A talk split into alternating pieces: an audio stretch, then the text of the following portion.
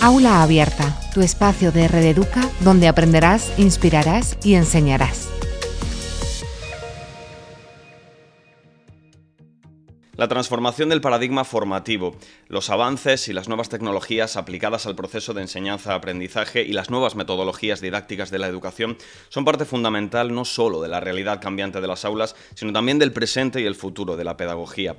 Todo ello, incluido por supuesto y en definitiva las buenas prácticas educativas, es lo que vamos a tratar a continuación. Y para ello contamos con la presencia de David Fernández Rodríguez, quien es docente en el Instituto Guadalentín, en Pozo Alcón, en la provincia de Jaén, donde ejerce como profesor de filosofía.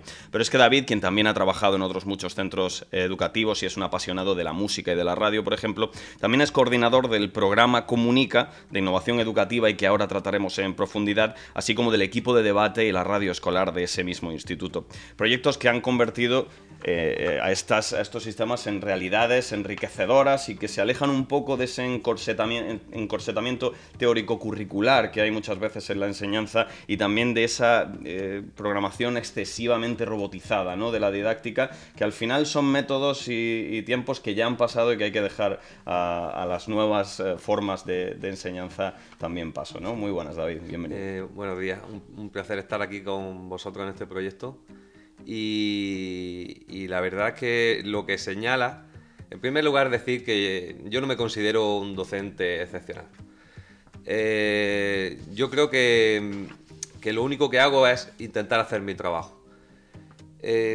Quizá nada de lo que diga sea una receta que sirva para cualquiera. Es decir, cada uno tiene que encontrar la manera de transformar su manera de enseñar. Pero es cierto que vivimos una época diferente.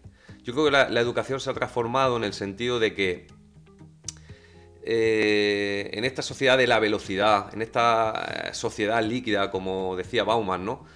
Donde la información circula a modo de flash, donde los niños y las niñas, y ya casi nosotros, no hacemos nada más que estar pasando pantallas y fotos, imágenes, y nuestra atención se está perdiendo.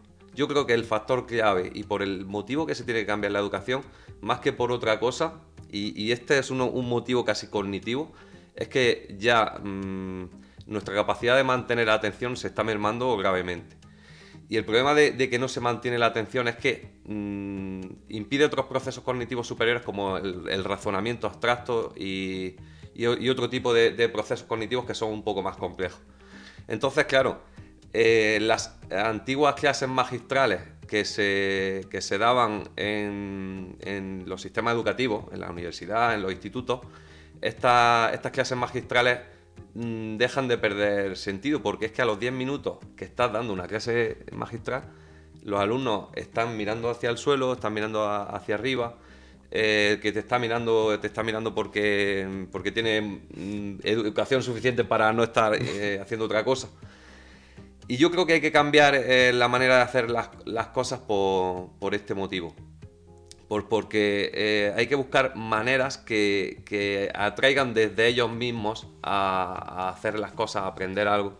Y hay que entrar en una nueva urdidumbre, que es ese mapa cognitivo que ahora tiene la juventud, que es distinto al que nosotros teníamos. Porque las formas que antes resultaban efectivas para captar la atención del alumnado y sobre todo para una palabra muy importante que es mantener o favorecer su motivación, ya no son las mismas. Y si no nos adaptamos a las nuevas formas de captar esa atención y de mantener esa motivación, pues nos estamos quedando anticuados y no va a servir de nada y no vamos a llegar y a profundizar en el alumno. Y eso requiere un proceso de transformación. Y para ese proceso de transformación, lo primero es conocer el hábitat en el que se desarrolla, el contexto académico. Tú sostienes que quizá, sobre todo creo que pasa en este país, cuando uno sale de la universidad no es muy consciente de la realidad práctica de las aulas. Tiene un concepto teórico sobre la enseñanza, sobre la pedagogía, pero no comprende la realidad de las aulas y quizá está un poco alejado, porque también está el salto temporal. Desde que nosotros dejamos las aulas hasta que, como docentes, volvemos a ellas para dar clase, han cambiado mucho muchas cosas, entre ellas la forma de captar esa atención y de mantener la motivación. Entonces es un baño de realidad que requiere también de un proceso del docente de adaptarse a esa realidad de las aulas y que en tu caso también supuso un cambio de mirada que te modificó la perspectiva que tenías a la hora de afrontar el cómo ejercer la docencia. Totalmente, y es que incluso para mí ha sido un proceso más largo de lo normal. Bueno, quitando la situación, porque yo empecé como profesor interino y luego vino la crisis y estuve trabajando en otras cosas. Para mí fue un proceso largo el de cambiar la forma de hacer las cosas, porque yo tuve la suerte de estudiar aquí en la Universidad de Granada y, bueno, la Facultad de Filosofía en Granada tiene un prestigio bastante importante, el profesorado que hay ahí, y entonces yo estuve 5 años que leíamos, pues eran 6-7 libros por semana. O sea, la formación que yo, cuando yo salí de la Facultad de Filosofía, era una formación académica casi de doctorado, ¿no? Y claro, meterte en un aula con esas pretensiones, ¿no? De esa euforia, ¿no? De los conocimientos que tienes, que los quieres transmitir. Claro. Es como estás tan lleno de conocimientos, esos conocimientos están tan efervescentes en ti que quieres llegar a un instituto y que los niños aprendan todo eso que tú sabes. Y claro, cuando llegas a un instituto, y sobre todo ya si como dices, ¿no?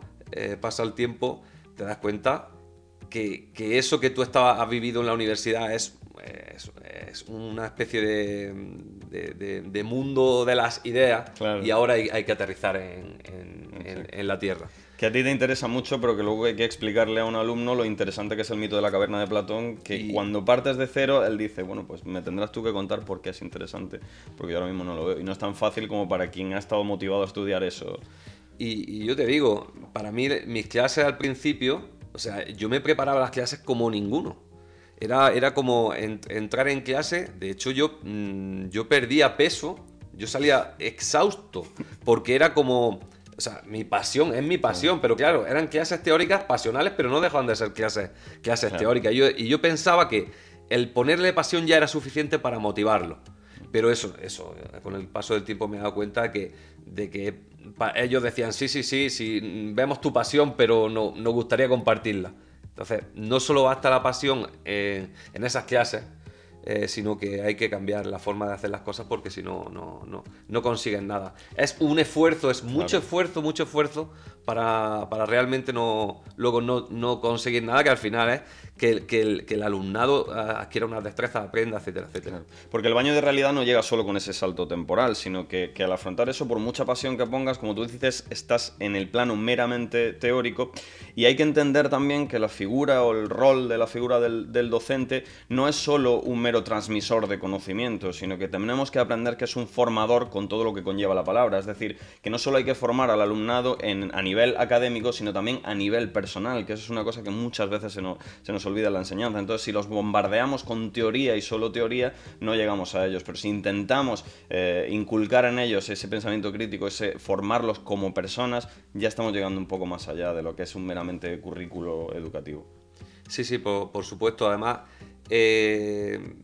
claro, yo recuerdo, porque también siempre he tenido interés, evidentemente, cuando uno hace la labor de autoevaluación, ¿no? Al final del año, en el proceso, ¿no? Termina preguntando a los alumnos, oye, ¿qué piensas de esto? ¿Qué piensas acerca de lo otro? Y siempre decían, bueno, es que era una persona muy distante, muy, muy alejada. Entonces, era como que afectivamente no los tenía motivados, ¿no? No tenía ese afecto y esa relación alumno-profesor, no había una conexión entre nosotros. Y efectivamente yo tampoco sentía el calor de ellos, ni ese feedback de oye, he aprendido esto, y que te miran con esa, ¿no? Ahora sé hacer esto, quiero que me expliques esto. No existía ese feedback. Y eso afectivo, que como has comentado al principio, es lo que con este cambio metodológico ahora sí está fluyendo. Ahora ellos me piden que les explique contenidos teóricos, claro. Ya, ahora lo veremos. De hecho, un día antes de un debate, recuerdo la anécdota, un debate sobre las lenguas cooficiales, fue el debate de la universidad. Si tenemos tiempo hablaremos de eso. Me piden los alumnos que les explique el cambio de paradigma del segundo Wittgenstein, del primer Wittgenstein al segundo Wittgenstein, que es algo teórico que yo no me había imaginado que un alumno me iba a pedir que le explicara. Pero claro, se estaban jugando construir un argumento contra el otro equipo. Y entonces decían, tengo que comprender esto por lo que sea, porque en el debate de las lenguas cooficiales tenemos que comprender este argumento. Porque ya han visto una aplicación práctica de ese conocimiento teórico. Exactamente. Entonces eso es bastante importante, porque decías tú, era muy importante la autoevaluación o el hecho de tener ese feedback, de saber qué opinan los alumnos y sobre todo qué necesitan, porque quizá, a lo mejor, no sé si tienen la sensación de que muchas veces, aun siendo el verdadero protagonista de la educación, como es el alumnado, muchas veces es el gran olvidado. Y si no prestamos atención a lo que necesitan, a lo que demandan, a lo que exigen, a lo que nos están pidiendo, en definitiva, pues corres el peligro de convertirte en un mero libro de texto andante, que eres un facilitador de conocimiento y punto y final.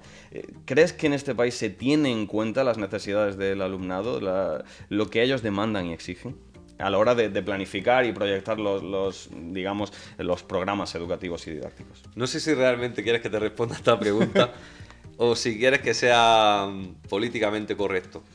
Yo creo que no se diseñan los currículums y el sistema educativo en general no está diseñado para formar personas o para adecuarse a las necesidades del alumnado. Yo creo que el sistema educativo está diseñado, y esto viene desde Europa, ¿no? Está diseñado por su misma construcción para, desde el principio, formar, sesgar, digamos, líneas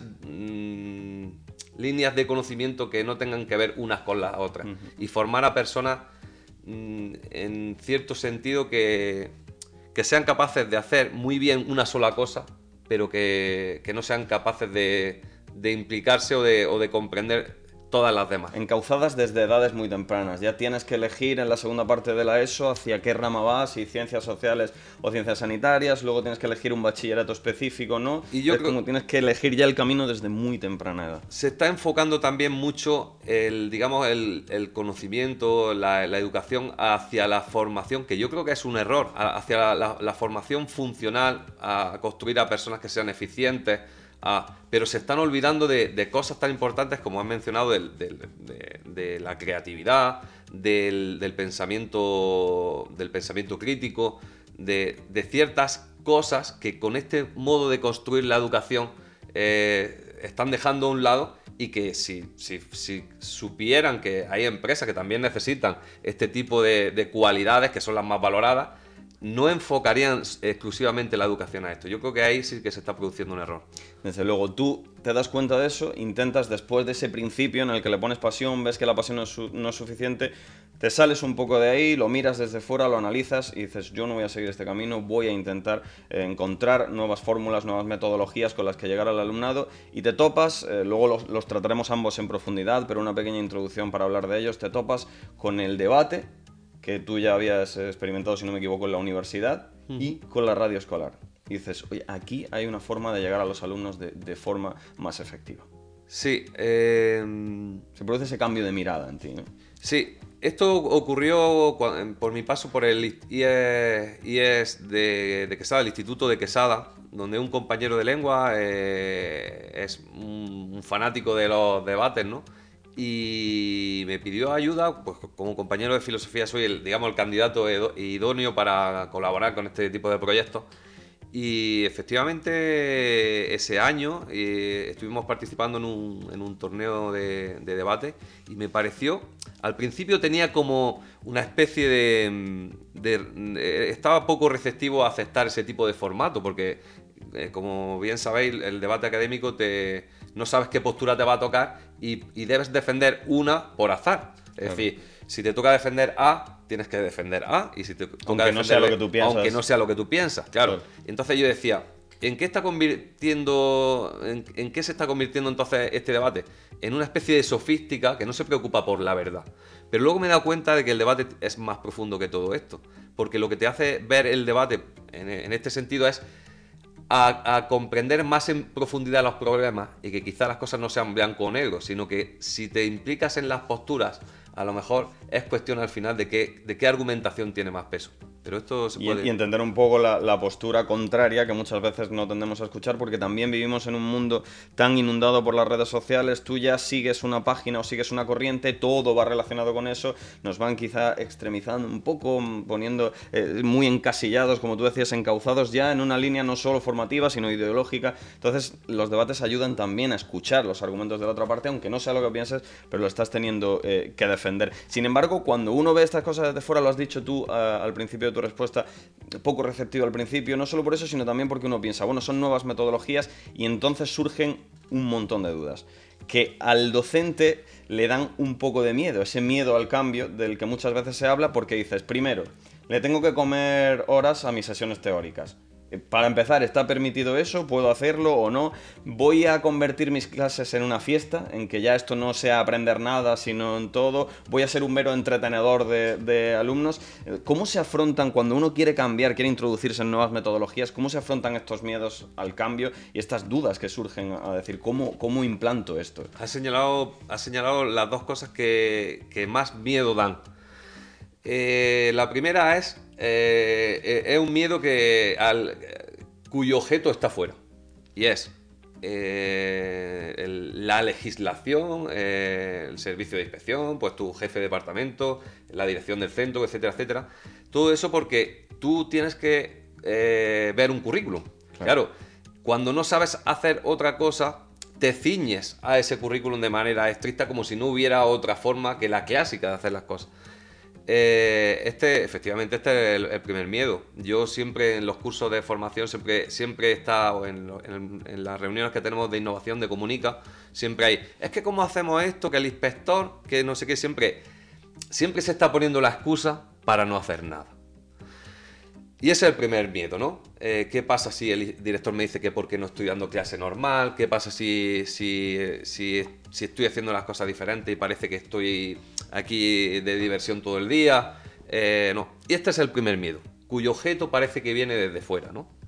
Y el otro miedo que señalas, a mí ese es el que más miedo me daba, de verdad, es un miedo respecto de mi propia profesionalidad, ¿no? El hecho de convertir mis clases en una fiesta, es decir, venga, ya que no comprenden los contenidos, vamos a dedicarnos a festejar aquí la filosofía y vamos a empezar a hacer con cartulinas, ¿no? Claro. Biografías de filósofos y cosas de estas, y pasamos el tiempo jugando con colorines y demás, ¿no? Y esto sería convertir, digamos, eso de las nuevas metodologías en una canción de organillo. Claro. Que yo creo que mucha gente adopta esta perspectiva, ¿no? Venga, gamificación, venga, pues vamos a jugar. Y entonces ya se olvidan de que verdaderamente lo que tú tienes que hacer es que aprenda, que el objetivo es que aprenda. Y hay muchos docentes que les ocurre esto. Entonces, no se trata de eso, se trata de encontrar una metodología que sirva para enseñar y que en ese proceso de aprender se diviertan. Pero la delgada línea entre huir de la teoría o presentarla de forma atractiva. Exacto, claro. Y claro, ¿esto qué es lo que requiere? Esto requiere de un esfuerzo tremendo.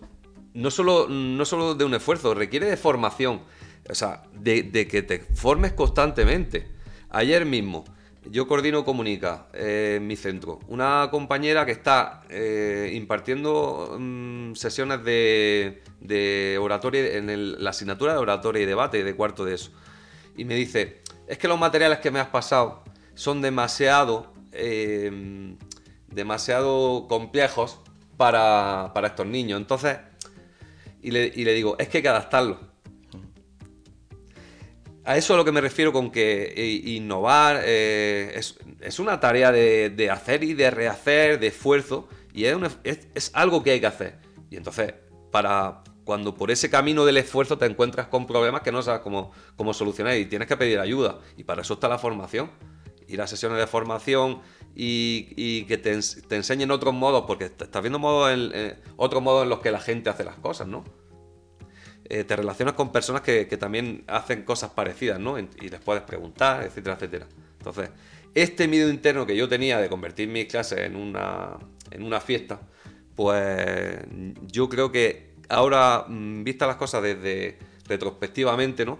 Creo que he conseguido que mis alumnos me digan, bueno, en una entrevista que le hice a mis alumnos al final de curso, porque yo empecé curiosamente, yo empiezo mi curso con un debate, no sé si ahora nos dará tiempo a hablar de eso, porque el primer núcleo temático es la filosofía y su relación con otros saberes, ¿no? Uh-huh. Y cómo enfoqué yo a través del debate esos tres primeros temas del primer núcleo temático de filosofía de primero, ¿no?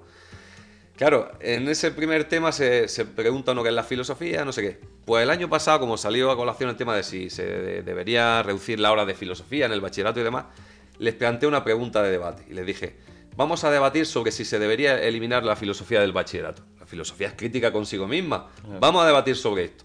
Entonces, claro, ellos tienen que investigar todas esas cosas que vienen en esos tres primeros temas. ¿Qué es la filosofía? ¿Qué relación mantiene con otros saberes? ¿Qué diferencia entre filosofía y ciencia? ¿No? Y entonces, en todo este debate salieron todos los contenidos de esas tres primeras unidades. ¿Por qué digo esto? Pues porque al principio puede dar miedo esto, pero cuando te das cuenta de que al final de curso, que les hice la pregunta, bueno, ¿la filosofía sirve para algo? En el programa de radio, y me responden, por supuesto que sí, estamos encantados de haber tenido la ocasión de experimentar la filosofía de este modo, porque hemos aprendido a hacer esto, hemos aprendido a hacer lo otro. O sea, que desde el principio, bueno, en el debate inicial ganó la postura de que se debería eliminar. Sí. Sí, sí. Y al final de curso estaban diciendo que, por supuesto, que no. Al final de todo el proceso, ves que al final merece la pena implicarse en estas cosas y cambiar la forma de hacer las cosas, porque al final ellos disfrutan con ello y al final aprenden, y tú estás más satisfecho de tu trabajo como profesional, que al final también es una cosa muy importante. Porque al final también inculcas en ellos la iniciativa, que primero tiene que empezar por uno mismo, porque decías el miedo externo, el miedo interno. Luego yo creo que hay una frase que resume todo. Nunca es un buen momento para emprender, para innovar, para transformar algo, para el cambio. Nunca es buen momento. Entonces o te lanzas o no. Lo decías tú. Si es que he hecho que sean ellos los que investiguen los temas teóricos de los tres primeros, porque lo necesitan para su argumentación. No he tenido que venderles nada, sino presentarles que lo necesitan para el debate, y ahí está también la parte importante. Yo creo que luego muchas veces el problema viene a la hora de llevarlo al plano práctico, de implantarlo y sobre todo mantenerlo en el tiempo, porque uno ya ha tomado la decisión, ha superado esos miedos, pero ¿cómo se lleva a la práctica? ¿Cómo dice uno, vale, ya tengo claro que me voy a salir de lo tradicional, que voy a entrar en nuevas metodologías, que voy a explorar nuevas formas de llegar a mi alumnado, pero cómo se traduce eso en la parte práctica al principio, cuando uno no ha tocado nunca esto, no lo ha hecho en sus clases? Claro, yo creo que es al principio lo primero que siente es la necesidad de cambiar. Esto es lo que vemos en el punto en el que estábamos, ¿no? Moverte a hacer algo, eso es ya digamos, ese cómo se cambia de mirada y se ve otra apertura de miras, ¿no? Pues yo creo que es lo que estamos hablando, es que si estás esperando a que se den las circunstancias idóneas, no haces nada. Pues empiezas con poquito. Yo empecé pues con un primer debate, este primer debate piloto, y vi cómo funcionaba. Y yo continué mis clases. Al año siguiente dije, ¿y por qué no cojo todos los núcleos temáticos y hacemos girar todo el curso en 6 debates académicos? ¿Por qué no? Claro, yo luego me encontraba que al principio, por ejemplo, te digo para que veas cómo he ido transformando año a año, cambiando cosas que veía que no funcionaban, porque claro, al principio me costaba soltar el lastre de las clases teóricas, hasta el punto de que ahora mismo doy 2 clases teóricas al mes, pero al principio sí que les daba todas las semanas una clase teórica. Era como para consolarme a mí mismo de que no estaba dejando mi labor de profesor, ¿no? Que al principio parece que, como los niños están trabajando, como si tú no estuvieras trabajando. Es que ese es el miedo que da. Y claro, al año siguiente pues quitaba una de las clases teóricas o 2 de las clases teóricas que consideraba innecesarias. Y entonces lo que hacía, por ejemplo, a otro año digo, voy a meter prácticas de lectura. Este contenido teórico que iba a explicar yo les voy a hacer que se lean un capítulo de un libro y en vez de que sea yo el que lo explique, vamos a venir aquí después de que se lean el capítulo del libro y redacto una respuesta a unas preguntas que yo les he enviado, venimos aquí y charlamos sobre el tema. Y así preparan ese contenido. Y así no les doy esta clase teórica. Pues año a año modificando cosas que no funcionan y dejando las que funcionan. Hasta el punto de que, pues eso, que al final puede llegar a ese extremo de decir, darle las llaves a la persona más responsable de la clase y ellos mismos se ponen a trabajar durante una semana que no te tienen que pedir ni explicaciones. Casi. Y está, bueno, sí, ayúdame a esto, cómo enfocamos esto, pero realmente les has enseñado a trabajar y ellos trabajan por sí mismos, aprenden por sí mismos y son capaces de todo, de todo. Entonces, cambiando las cosas poco a poco es como se logra. Yo realmente, en el caso del debate, sí que he estructurado, he terminado la forma en la que estructuro yo la gestión de los debates. Pues mira, vas viendo año a año lo que funciona y lo que no, y así llegas a un proceso que ahora tienes más o menos perfeccionado, aunque como tú dices, la formación es continua y siempre estás aprendiendo cosas nuevas que implementar y que poner en práctica, pero llegas a un proceso en el que ahora sí nos vamos a adentrar, lo hemos tratado de forma general, nos hemos introducido un poco en ello y ahora sí vamos a profundizar en ese tema. ¿Cómo se desarrolla en el contexto docente ese debate académico? Pues efectivamente, aunque tengo digamos una forma de un procedimiento, una metodología ya más o menos consolidada, porque ya son cinco años seguidos trabajando esto en el mismo centro, porque eso también es importante. No todos los años son los mismos niños y hay que cambiar ciertas dinámicas de esta metodología también dependiendo del tipo de alumnado que tenga. Yo, por ejemplo, tengo un alumnado que ahora está en segundo de bachillerato, que yo creo que son los mejores alumnos que he tenido desde que soy docente. Entonces, estos alumnos requieren de otras cosas, ¿no? Pero en general sí que tengo una metodología bastante definida respecto de los debates y consiste, pues eso, lo primero que hacemos es plantear la pregunta del debate y les paso la justificación de la pregunta para que ellos tengan las palabras clave para las búsquedas de información y demás. Y normalmente gestionamos una primera sesión de lluvia de ideas en la que sí que utilizamos metodologías pues, como Kahoot, o para que ellos vayan vertiendo sus propias ideas acerca del tema y tener una especie de punto de partida, ¿no? Por lo tanto, tenemos esta primera sesión de lluvia de ideas. Luego me encargo de tener una sesión con ellos teórica sobre el marco más bien genérico de la pregunta del debate.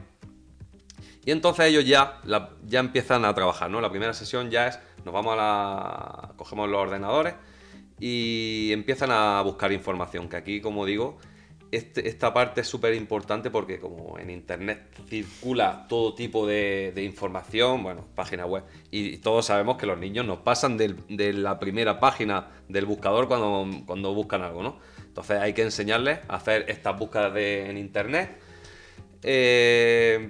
y no solo que busquen información y pasen de la página a uno, sino que también tienen que seleccionar la información que es fiable y la que todo no. Todo proceso de documentación requiere un filtrado y un curado importante antes de información, todo ese proceso que lo tienen que hacer, tienen que también organizar la información y prepararla para empezar a investigar. Esa es la primera sesión. La segunda sesión la dedican a encontrar argumentos a favor y en contra. En un debate académico tienen que encontrar 3 argumentos a favor y 3 en contra, porque no saben la postura que van a definir. Entonces, antes de preparar su argumentación, ¿cuánto tiempo pasa en cada curso hasta que el alumnado es capaz de autogestionarse su proceso de documentación? De no tener que acudir a ti con esas preguntas sobre la selección, la organización, el filtrado o el curado de información. Claro, eso forma parte también de un proceso, por decirlo, en el mismo curso académico. Yo hago 6 debates académicos, ¿no? Uno, el primer debate, el segundo, esta es la primera evaluación, tercer debate, cuarto debate, segunda evaluación, y quinto y sexto debate, la tercera. Pero claro, en el primer debate yo ya les presento, por ejemplo, respecto a lo que me pregunta, la información filtrada, les presento una página de enlaces y les digo, he elegido estos enlaces, estas páginas, porque se identifica el autor, son páginas más o menos que tienen un prestigio, se trata de encuestas, entrevistas o lo que sea que han sido contrastadas, etc. Y conforme va pasando el curso, van descendiendo en el nivel de profundidad. Les voy dando más libertad a la hora. Por supuesto, a esta altura de curso, yo ya, es decir, que estamos en la segunda evaluación, yo ya no les filtro la información, sino que directamente les doy palabras clave y con esta sesión introductoria y la lluvia de ideas, ellos ya se ponen a trabajar. Entonces, ya tienen esa destreza adquirida, pero en un curso son capaces ya de tener las nociones básicas para hacer, por ejemplo, búsqueda de información de una manera eficiente y con rigor. Empiezas filtrándosela y dándosela, y la idea es que cuando acabe el curso ellos entiendan al final por qué en el primer debate les dices esa información y sean capaces de buscar la del sexto, ¿no? Y de hecho en la misma retroalimentación del debate, cuando presentan, por ejemplo, evidencias a favor de un argumento y la evidencia o está sesgada o forma parte de una noticia falsa o lo que sea, ellos saben que ahí han perdido un debate. Claro, es que esto es lo que no se ve de los debates, porque si hago debates, esto es lo que no se ve, pero realmente ese feedback en la retroalimentación, cuando ellos intervienen en el debate, que lo hay, es muy delicado este tema, requiere de esta retroalimentación de todo el trabajo que han estado haciendo, y ahí esa es la evaluación de ese proceso. Yo lo evalúo ahí, claro. Yo no hago exámenes, mis alumnos saben que no tienen exámenes. Bueno, excepto el de lógica, que sí que le hago una prueba de lógica, pero... Nos habíamos parado un momento, había interrumpido yo para hablar de ese proceso de documentación, pero estabas empezando a tratar ya el tema de la preparación de los argumentos. Sí, el proceso de preparación de los argumentos, yo les dejo en clase una sesión. Efectivamente, ellos tienen que trabajar algo en casa y ellos lo saben, pero sí que lo que les pido es que más o menos empiecen a definirme una línea de argumentación de cada uno de esos argumentos, e intento ahí sí, en ese momento sí que tengo que estar encima de ellos, preguntándoles, oye, a ver, ¿qué argumento a favor tienes? Quizás debería enfocarlo de esta manera. Entonces ahí es donde más ayuda necesitan quizás a la hora de buscar, pero luego son súper eficientes, ¿no? Una vez que tienen esta línea definida de argumentos, 3 argumentos a favor y 3 en contra, lo que tienen que hacer es buscar pruebas de ese argumento. O sea, pruebas que justifican por qué sus argumentos son ciertos. Tienen que buscar evidencia. Y a esto dedicamos otra sesión, ¿no? Estas evidencias, pues ya digo, pueden ser entrevistas o un artículo de periódico, puede ser una información que ha sacado un capítulo de un libro. Entonces, tienen que trabajar una serie de destrezas para esto, para relacionar efectivamente un razonamiento con pruebas empíricas que le dan peso, ¿no?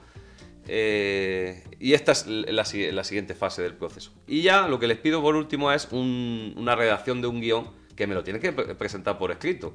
Y me lo tienen que presentar por escrito como si fuera un trabajo que después de todo el esfuerzo que lleva detrás, me lo tienen que presentar como si fuera eso. Entonces, yo evalúo ese trabajo escrito, evalúo el proceso de elaboración del guión de debate, y luego viene lo divertido, que es que nos vamos a poner mano a la obra de los argumentos. Y vamos a realizar el debate. Como sabéis, los debates académicos educativos, yo no sé si vamos a poder hablar de esto, tienen un rasgo fundamental y no es el tipo de debate que estamos acostumbrados a ver en la tele. Aunque por mucho que sea un debate cronometrado, con posturas cronometradas y demás, o el tipo de debates que vemos entre nuestros políticos, ¿no? El debate educativo académico tiene un rasgo fundamental, que es que su fin es educativo, como dice la palabra. Yo no sé si te puedo contar ahora la anécdota de lo que vivimos en la Universidad de Jaén. Porque el año pasado yo llevé a un equipo de debate que era excelente. De hecho, son mis alumnos este año de segundo de bachillerato a los que me refiero. Y bueno, dos de estas alumnas fueron premiadas como mejor primera refutadora del torneo y mejor primera introductora, ¿no? O sea, les dieron premio a título individual, pero nos echaron en la fase previa como equipo de debate. La razón fue que el formato de debate que había allí no era educativo. Era un formato más acorde con lo que vemos en la política. Era un formato de debate donde lo que se trata, el fin último, es destruir al contrario. Entonces ahí entra la sofística, la agresividad, las estratagemas, ¿no? La demagogia, el populismo. Exacto. Este tipo de debate que encaja bien con los intereses de determinados partidos políticos, que lo que buscan es la confrontación, ¿no? Uh-huh. Y no el diálogo. Nosotros trabajamos en el diálogo y en la educación, trabajamos en ese esfuerzo de hacer un debate, y yo no debato contra ti, estoy debatiendo contra un argumento tuyo. Y si yo consigo que tú entiendas que ese argumento tuyo es más débil que el argumento que he utilizado yo, te estoy haciendo un bien a ti, porque estoy haciendo que tú sepas más del asunto. Esto es lo que enriqueciendo la postura de alguien. Exacto, eso es lo que estás haciendo. Si tú a alguien le has mostrado que estaba en la ignorancia de algo, le estás incitando a mejorar. A mí siempre mi profesor de karate, de hecho karate de pequeño, me decía, cuando nos veía riéndonos, decía, ¿por qué te ríes? Es que si te estás riendo es porque puedes esforzarte más. Dice, pero si no te esfuerzas más, no es porque realmente no es por ti. O sea, el hecho de que no te esfuerces más es que estás haciendo a tu compañero peor. Claro. Y no lo empujas a querer avanzar más. Claro. Y yo creo que los debates educativos tienen este rasgo. Y bueno, al final, realizar un debate de este tipo e intentar que ellos vean, porque esto es lo difícil de sacárselo a ellos en la cabeza. Porque ellos lo que ven en la tele, cuando ven a políticos el argumento de y tú más, y ven que no hablan de la cosa, es como que es muy fácil tomarse un argumento del contrario, tomárselo a lo personal. Pero es que esto no se trata de esto. Y eso es que ellos aprendan un espíritu democrático, que ellos aprendan a tener una capacidad crítica y saber realmente que cuando alguien argumenta contra tu argumento, lo que está haciendo no es personal, es que estás precisamente en un debate en el que te has metido y al final gana todo el mundo, quizás. Así debería ser, pero es cierto que tenemos tantos y tantos ejemplos en este país que no van por esa línea y que quizá han desvirtuado un poquito el concepto y la definición que tenemos de la palabra debate, que nos salimos de esa finalidad, que es la palabra que has utilizado tú, que es lo importante, y por eso son educativos y se llaman debates académicos educativos, porque no se trata de que, oiga, es que si usted hace tal la inflación sube ya, pero es que usted es rubio. Bueno, sí, vale, pero si vamos a destruir o a no hablar y centrar el tema de debate o la conversación en el argumento, pues no conseguimos nada. El año pasado, te cuento una anécdota para concluir si quieres esta cuestión. En el torneo de debate de la universidad, bueno, conozco los entresijos de la línea editorial de la organización del torneo. Pero sí que es cierto que en uno de los debates a uno de nuestros equipos, llevamos dos equipos, sus contrincantes, por decirlo así, sacaron un papel en un exordio final diciendo, ¿veis? Esto sois vosotros el papel, y cogieron con un mechero, dice, nosotros somos el fuego. Yo creo que ese tipo de actitudes, por muy divertidas que sean, porque mis alumnos se ríen todavía, efectista, ellos se ríen de esto, ellos te puedes reír, pero si nosotros estamos educando en eso realmente es un símbolo. Yo creo que esa actitud, en otra circunstancia, en otro contexto, estaremos hablando de otra cosa, y me parece muy peligroso que se eduque en eso, ¿no? Yo a mis alumnos les digo, cuidado con las maneras de hablar. Cuando tú dices que cuando tú sales a intervenir de refutador 1 o de refutadora 1, tú no sales a refutar a nadie. Tú sales a referirte a los argumentos que ha usado el equipo contrario. ¿Por qué? Pues porque tú no eres quien para decidir si has refutado un argumento o no. Tú tienes que respetar el argumento del contrario, y lo que tienes que aprender es a hablar de modo respetuoso respecto de los argumentos del contrario. A trabajar en base a él, pero no a destruir por destruir, sino a partir del argumento del siguiente defender tu postura e hilarlo. Antes de cerrar el tema debate y hablar de la radio escolar, que me parece también un tema muy interesante, sí que hay un tema que no hemos tratado y que es tremendamente relevante aquí, que no sé si los alumnos son conscientes de la ventaja que tienen con respecto a otras etapas, que es la adaptación o la aplicación de las nuevas tecnologías de la información y la comunicación en todo ello. Porque claro, es lo que tú decías, ahora a distancia de un clic tengo toda la información que necesito, hay programas, hay softwares preparados para tanto para la redacción del guión como para la preparación, la documentación, la exposición de argumentos, todo. Esas nuevas tecnologías, ¿son conscientes ellos de la gran ayuda que suponen? Porque muchas veces las sentimos como el enemigo, ¿no? Las redes sociales, las nuevas tecnologías están volviendo, cuando en realidad son una herramienta bien utilizada, son una herramienta tremendamente efectiva. Yo es que a mí se me ha pasado a hablar de eso, pero es que sin ellas no habría sido posible nada de esto. Yo creo que sería impensable preparar los debates en el sentido, o sea, al modo en el que lo estamos haciendo nosotros, porque yo realmente trabajo en mi aula con mi grupo de alumnos, pero yo entiendo que esta labor no solamente es de mi clase A de filosofía y mi clase B de filosofía.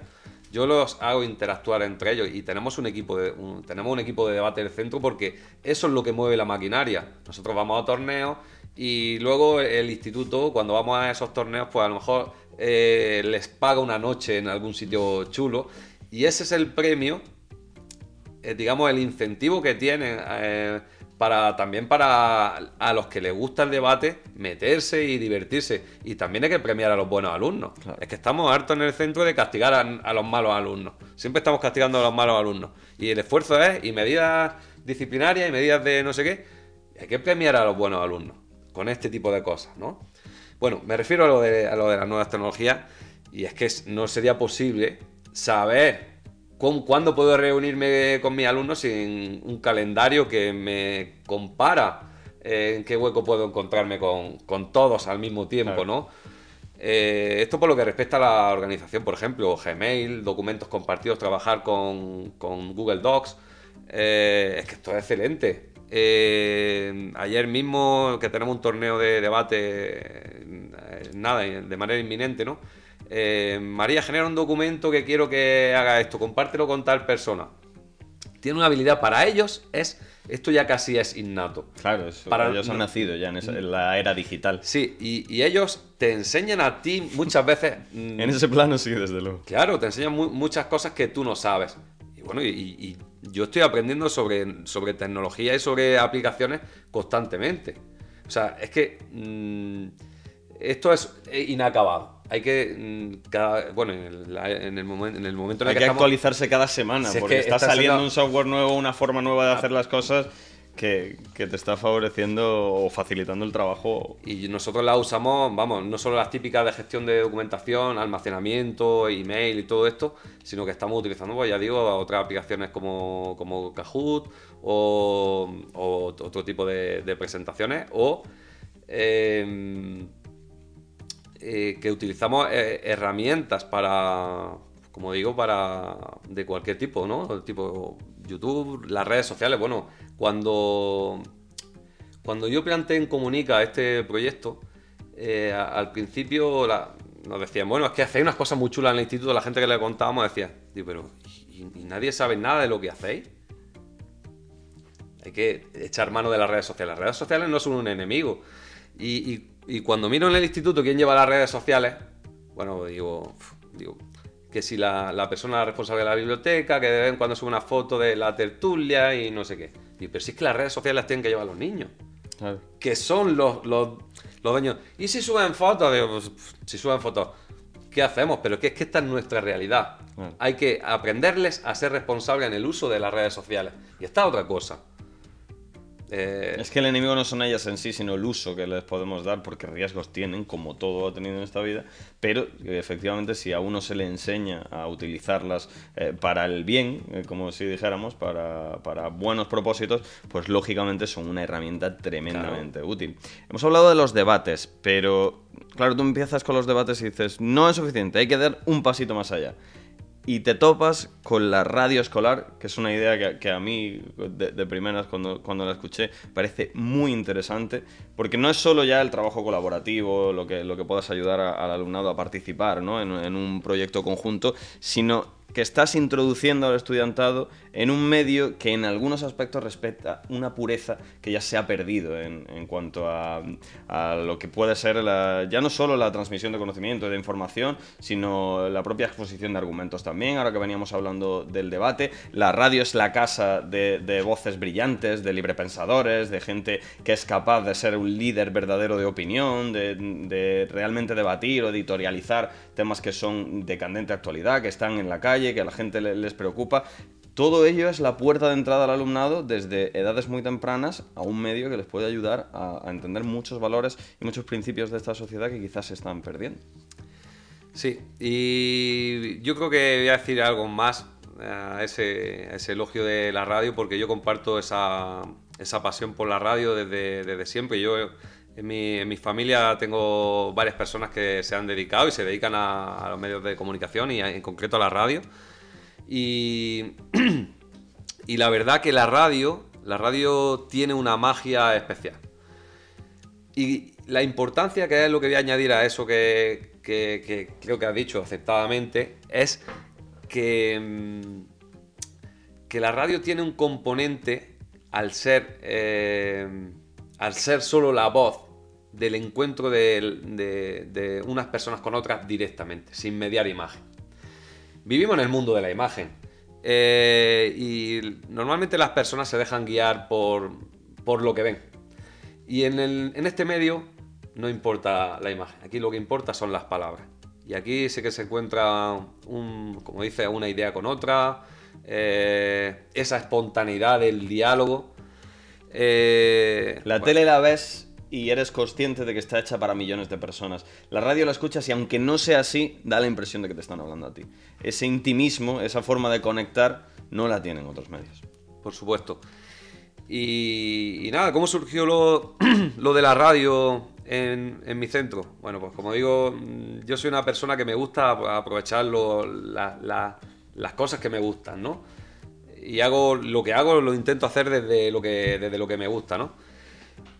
Como desde siempre he tenido esta pasión por la radio y he entendido que la radio es un medio para poder hacer una programación, un magazín matinal en el que cabe cualquier disciplina del centro.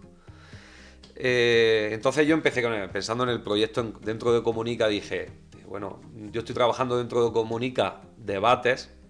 Por cierto, no os he dicho que Comunica es un programa de innovación para el fomento de la competencia lingüística. Uh-huh.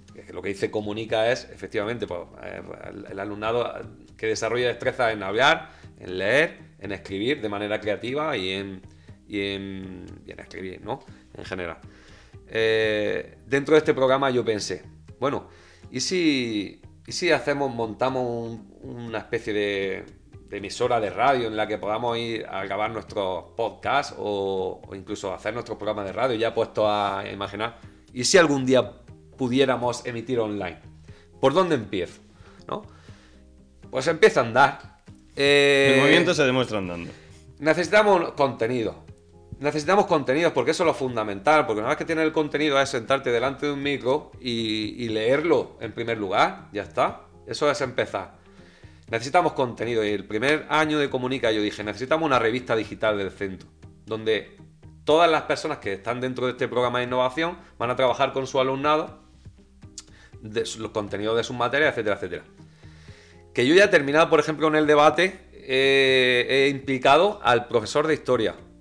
Tenemos un debate el lunes cuyo tema es, ¿están justificadas las recientes... los recientes actos contra grandes obras de arte para demandar un mundo socialmente más justo? Uh-huh. Pues yo he trincado al profesor de historia para que trabaje con sus alumnos este tema. Al profesor de lengua le pedí que, como está trabajando los textos argumentativos, les pusiera un texto de este tema. También he cogido al profesor de lengua para que les ayude a elaborar un exordio inicial. He cogido a la profesora de inglés y le he dicho, tienen que leer este texto de Peter Singer sobre los derechos, porque tienen un argumento sobre el especismo, y tienen que leer este artículo en inglés que no entienden. ayúdales a traducirlo. ¿Por qué no les pones el texto y lo traducen? Claro. Porque lo necesitan para un argumento. Entonces, yo estoy implicando en el debate a muchas disciplinas, ¿no? Que trabajan para la realización de este debate, que vamos a un torneo, ¿no?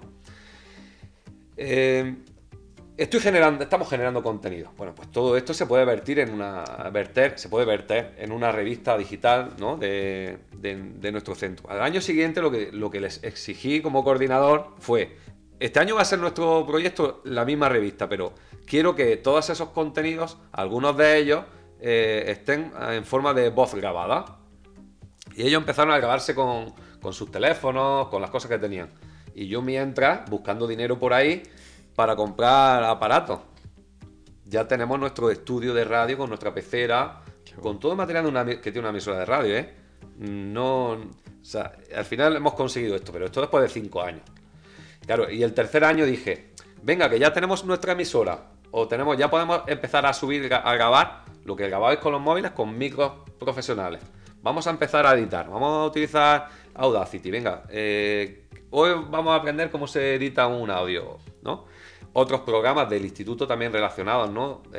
Traemos, por ejemplo, dentro de Impulsa, vinieron desde Madrid a darles talleres de edición de locución, de edición de audio. Es implicar a un centro entero en estos proyectos. Y al cuarto año, pues dije: mira, ya no solo vamos a grabar esto, sino que ya tenemos que generar algún programa, ¿vale? Y entonces ahora mismo estamos en el paso de que llevamos 3 o 4 magazines de radio este curso, que los grabamos, los tenemos grabados, son enlatados, pero son en directo. O sea, los realizamos en directo y los grabamos, no tenemos emisión. Tenemos un problema de conexión y demás, pero el objetivo de Comunica, de este curso, es terminar el año emitiendo online y teniendo ya, como ya tenemos un montón de contenido, ya ir generando ese contenido y dejarlo en bucle, en la red. Pues ellos están aprendiendo todo este proceso, porque lo están haciendo conmigo y lo están haciendo con otros profesores. Otros profesores subes con ellos a la emisora. Y ese es el proceso de creación de una emisora de radio, y en el que estamos implicando a un montón de materias. Y están trabajando contenidos que yo sí me gustaría que escucharais lo que hacen. Bueno, yo el otro día les puse una tarea en la primera evaluación al alumnado de Historia de la Filosofía, y les dije: quiero que me relacionéis el mito de la caverna de Platón con las redes sociales y el mundo de la imagen. Quisiera que escuchara los podcasts que me hicieron sobre este tema. Bueno, yo escucho eso y digo: ¿en qué momento yo me habría imaginado que un alumno mío hablaría de la caverna de Platón mejor que yo? Eso yo creo que es el éxito en la educación. Hacer que a un alumno hable de algo mejor que tú. Creo que eso es un éxito. Y eso no está mal reconocerlo. Y al final, con todo ello, con los torneos de debate, con los debates académicos en clase, con la radio escolar, se consigue, como decíamos al principio, para cerrar un poquito el círculo, no ser un mero facilitador de conocimiento, sino ser un formador no solo de alumnos y de futuros profesionales, sino también de personas.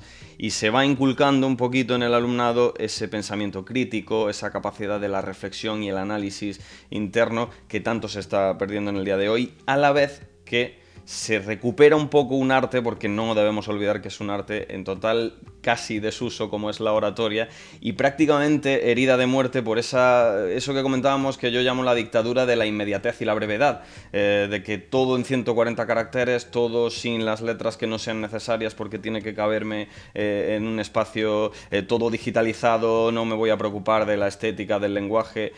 No deberían ser las redes sociales o la era digital el enemigo, pero es el uso que hacemos de ellas el que las convierte muchas veces en el enemigo. Entonces, esos dos aspectos también se fomentan mucho a la vez que se mejora esa metodología didáctica. Se trabaja en dos cosas que son imprescindibles en cualquier persona y van más allá de la formación académica o profesional. Por supuesto que este tipo de metodología ayudan a formar personas. Yo creo que mis alumnos terminan el curso siendo mucho mejores personas que lo empezaron. Y para mí es una satisfacción. Retomo un poco lo de la relación rápidamente, ¿no?, la relación de los debates, porque me va a servir para responderte a esta pregunta, de los debates en el aula con lo que hacemos en la radio, con lo que yo hago en la radio con mis alumnos, porque yo lo que hago en este magazine de por la mañana tengo una sección que se llama A Debate. Ellos aprenden que debatir no es vamos a sacar un tema y aquí decimos lo primero que se nos ocurre, no. Ellos saben que llevan 2 semanas preparando un debate, que han estado otra semana realizándolo en clase. Y cuando yo me llevo a los mejores, porque me llevo evidentemente a la radio, a la sección a debate, a los que se lo han merecido en esos debates, me los llevo. Que tengo 5, que tengo 6. Los que veo que más han trabajado, les digo, os vais a venir a este programa de radio, a la sección a debate, que vamos a debatir sobre este mismo tema que hemos trabajado de manera académicamente aquí, que lo hemos hecho en clase, delante de todos. Nos vamos a la tertulia de a debate. Y entonces vamos a hablar de manera distendida. Efectivamente, ellos ya están hablando desde su opinión.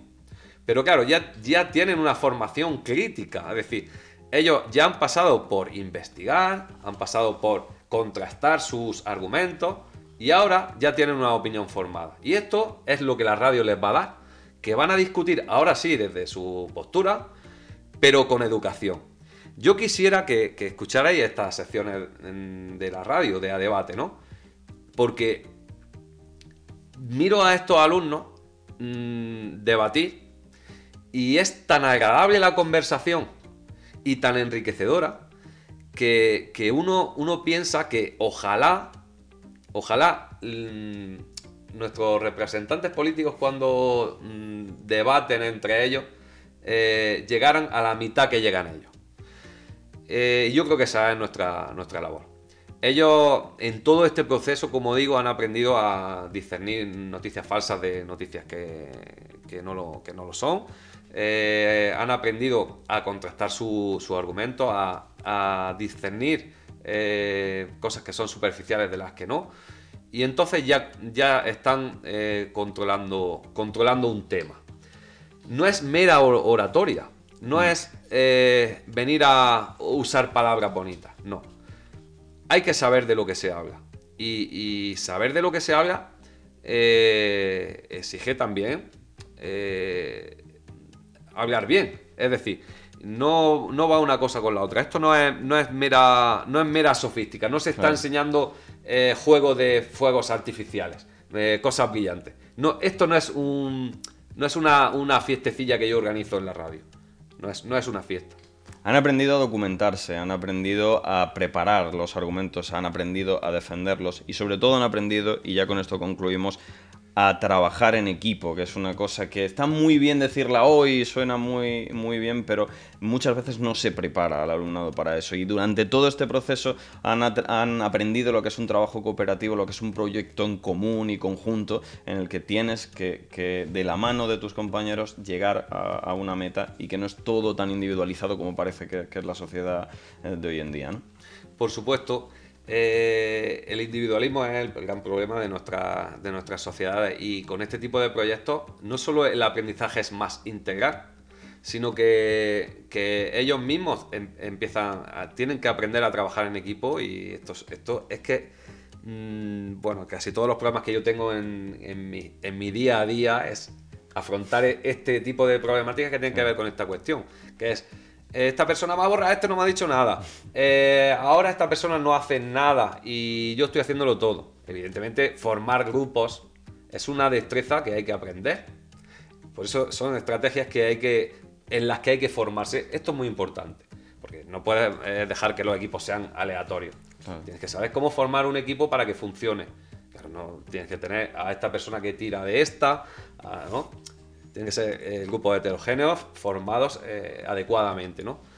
Y no solo, digo que este tipo de proyectos, en el caso de mi centro, no solo me implican a mí, a mi asignatura de filosofía, ni a mí como profesor, ni a mis alumnos como alumnos míos, sino que mis alumnos son el eje, eso que todos queremos que mejore, ¿no? Entonces yo tengo que ver con mis compañeros qué cosas podemos hacer dentro de estos proyectos para que ellos, de manera integral, ¿no?, salgan hacia adelante y saquen todos esos proyectos que les proponemos, ¿no?, y que al final vean que todos estamos en la misma cosa y que trabajamos en la misma línea, y eso es excelente. Y convertirlos, como decíamos al principio, en el verdadero protagonista de la educación, que es como siempre ha debido ser. David, yo creo que hemos realizado un repaso enorme por el paradigma educativo, hemos ahondado en metodologías, en nuevas fórmulas de innovación, que es un concepto importantísimo en la educación, adaptarse a los nuevos tiempos, a las nuevas formas de enseñanza. Así que muchísimas gracias, ha sido un auténtico placer, a seguir innovando en materia pedagógica y sobre todo a seguir formando alumnos, pero sobre todo personas. Muchísimas gracias, David. Encantado, un placer.